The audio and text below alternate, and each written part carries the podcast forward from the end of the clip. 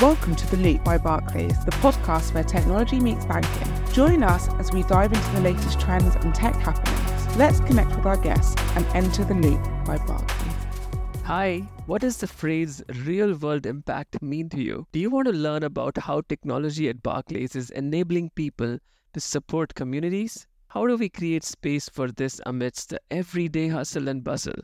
Well, we've got you covered. Welcome to The Loop by Barclays. I'm Abhi and I lead our customer care technology function in India. I'm also joined by two outstanding guests in this super fun episode. Working out of our Radbroke campus, Tom Gilbert is the head of cloud and middleware. If there's someone who knows about our operations, it's him. What's more, he's also an advocate of effective workplace allyship. We're also joined by Emma Williamson. She's the head of cloud transformation and works at our Knutsford campus. Emma's super passionate about building progressive and empowering tech careers. Welcome, both of you. First off, I want to go to Emma. You know, just tell us a little bit about uh, what your job is like here at Barclays. Oh, good question. My job here at Barclays is different to what most people I think would think a technology job was. So I work in the cloud and middleware space. I do a lot of work within the infrastructure services space, essentially working to make the lives of our colleagues nicer, easier, better. Um, so that's looking at education opportunities, it's looking at um, technology transformations, it's looking at processes that get in the way and what we can do to get rid of them or improve them or automate them, just to make sure that people are consistently happy with what we're doing and we, we're always progressing on a, a, simple and straightforward way of working. Tom, do you want to tell us a little bit about yours? Sure. And thanks for having me. I'm responsible for, for cloud and middleware for Barclays. So I work within the infrastructure organization. And I'm responsible for the engineering, day to day operations, and fundamentally the transformation of our cloud and middleware platforms. I also run the DE&I People Forum for our infrastructure team. Within the technology function, we are also known for some of uh, very cool initiatives that we've run in the past. For example, we've run CodeFest. We we have a few other. Can you tell us a little bit about some of these initiatives, Emma and Tom? I'd happily talk all day to you about CodeFest. CodeFest, what it is, it's a 24-hour hackathon that we ran for the first time last year in September. It kicked off at 12 p.m. one afternoon 12 p.m. British time and finished 24 hours later. Importantly, it was a group of people we had 100 people in, or 120 people in the UK. We had 150 something in Pune um, coming together, working in teams to build an application for a charity. We, we'd chosen a really small charity last year that were in desperate need of help. They had no real IT coverage. They didn't um, have a really good way of having um, the people that support them like, get in contact with them. So in that 24 hours, we built prototypes for them to kind of elevate their their IT across the work that they do. So this charity that we worked with, it's a it's a charity called Start Young UK, and they work to help um, impoverished children in the UK to get the support that they need. And we so we built a prototype, and we've just taken the prototype. The winner of that prototype, we we've built into production, and just last week we did the final demo and handed it over to the charity for them to to run with it. So hopefully in the next couple of weeks we should see them actually go live with that that new site, which is I think amazing, phenomenal.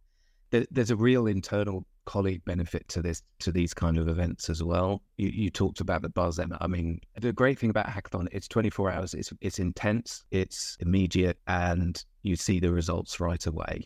Um, you've got the charity there with you, right? So each team is kind of huddled around, and they're developing their application, and there's a little bit of a competitive spirit going on. You've got the, you going around kind of answering questions about how those teams can help the charity do more, have a bigger impact. And the passion the folks bring when they're talking about, I mean, these people are giving their free time. These charities are non-profit. These people aren't, aren't taking a salary. They are deeply passionate about helping these kids. And when you're, when you're talking to someone who's got, you know, that deep emotional connection with what you're doing as a technologist, it feels amazing and when you show them the result and there's you know tears in the eye and gratitude it's enormously empowering as a technologist who maybe sometimes in their day job they, they might not get that direct feedback. It might take you know a bit longer for their impact to be realized. And so and so it fills you with this kind of sense of what what we can accomplish the greatest gift that we can give our communities is our time and our expertise. And if you think about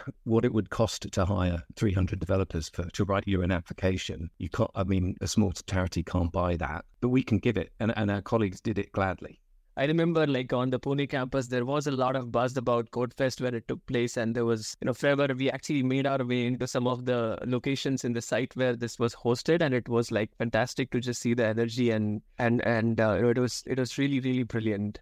That's fantastic. Uh, that opens up a lot of areas that we can get into today. We are going to get into, you know, how uh, at Barclays and particularly within technology at Barclays, we are supporting local communities. How are we having real world impact by doing that? What are some of the initiatives that we have? Tom, you know, you a question. What does the phrase real world impact mean to you?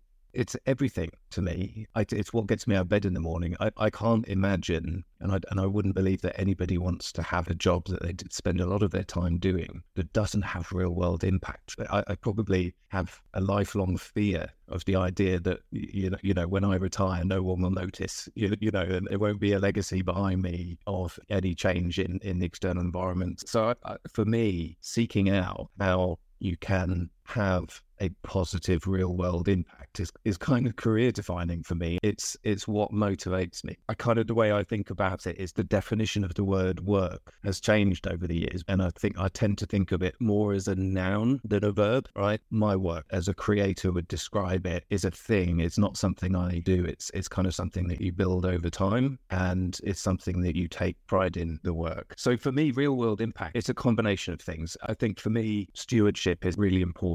We talk about stewardship a lot at Barclays, which is effectively leaving the place better than you found it. So, and, and I think we'll come on to talk a bit more about some of the things we do in that space. Real world impact is enabling our customers. I think we've seen some very real examples of that through the pandemic. For example, in terms of you know financial assistance and pandemic loans. I mean, keeping local businesses afloat in a very difficult economic climate is a thing that you know in in financial services we we can be proud of the ability that we've been able to do that. We've seen banks can make or break economies, right? With the financial crisis in particular, an awful lot of time in technology goes into in investing in having good control over our data, where it resides, who has access to it, who can manipulate it, and the controls around who we invest in, how much exposure to risk we take or, or our customers take. So, how else do you think is Barclays enabling people to support their communities through tech? Like, how are we creating space? How are we adding value through tech to our communities? And I think this is something that Barclays does phenomenally well. I think that that's one of the things that most surprised me. So, I've been at Barclays three years, June. And one of the things that's most surprised me is how invested Barclays is in doing more than just focusing on themselves and the company. It's all about the community, about doing more. I mean, even today, there's an article come out about what we can do to make Barclays help the community just stretch more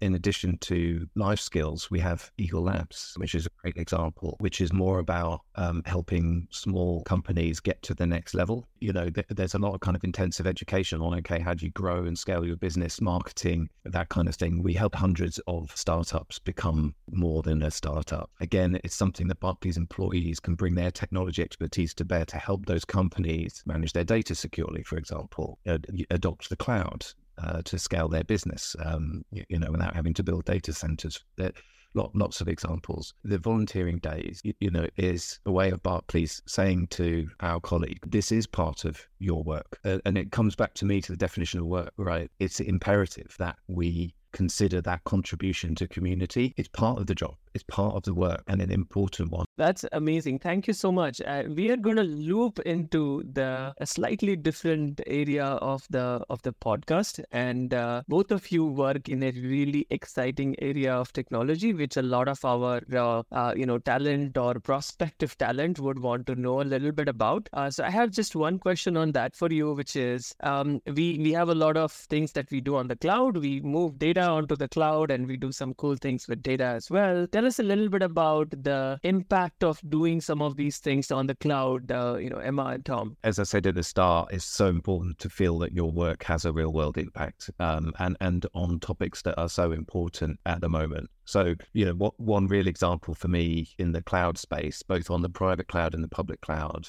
is the work we're doing to support sustainability. So, as we modernize our uh, compute technology infrastructure, as we start to build in uh, cloud patterns, so things like scaling up automatically as transactions grow and volumes go up, and then scaling back down so that we're not wasting resources, uh, compute resources, which require power and cooling and fundamentally energy. We can reduce our carbon footprint and actually do more with the carbon footprint that we have. So, increasing efficiency and measuring that as we do now by kilotons of carbon savings. And, and these aren't offsets, you know, th- these aren't a sort of a ticket to, to carbon. This is direct reduction in emission. That's enormously impactful. And, and when you work at the scale of a company like like Barclays, you know, we have 100,000 virtual machines on their private cloud. If you can make 100,000 computers 10% more efficient, that is an incredible impact. And you can measure that in megatons of, of CO2. So the technology around, you know, efficiency and sustainability is continuing forward progress and, and taking advantage of those things. It's again, it's something that is very motivating because our climate is something that affects us as humans, not just as employees, right? It's not about the bank, actually. It's about, you know, the planet.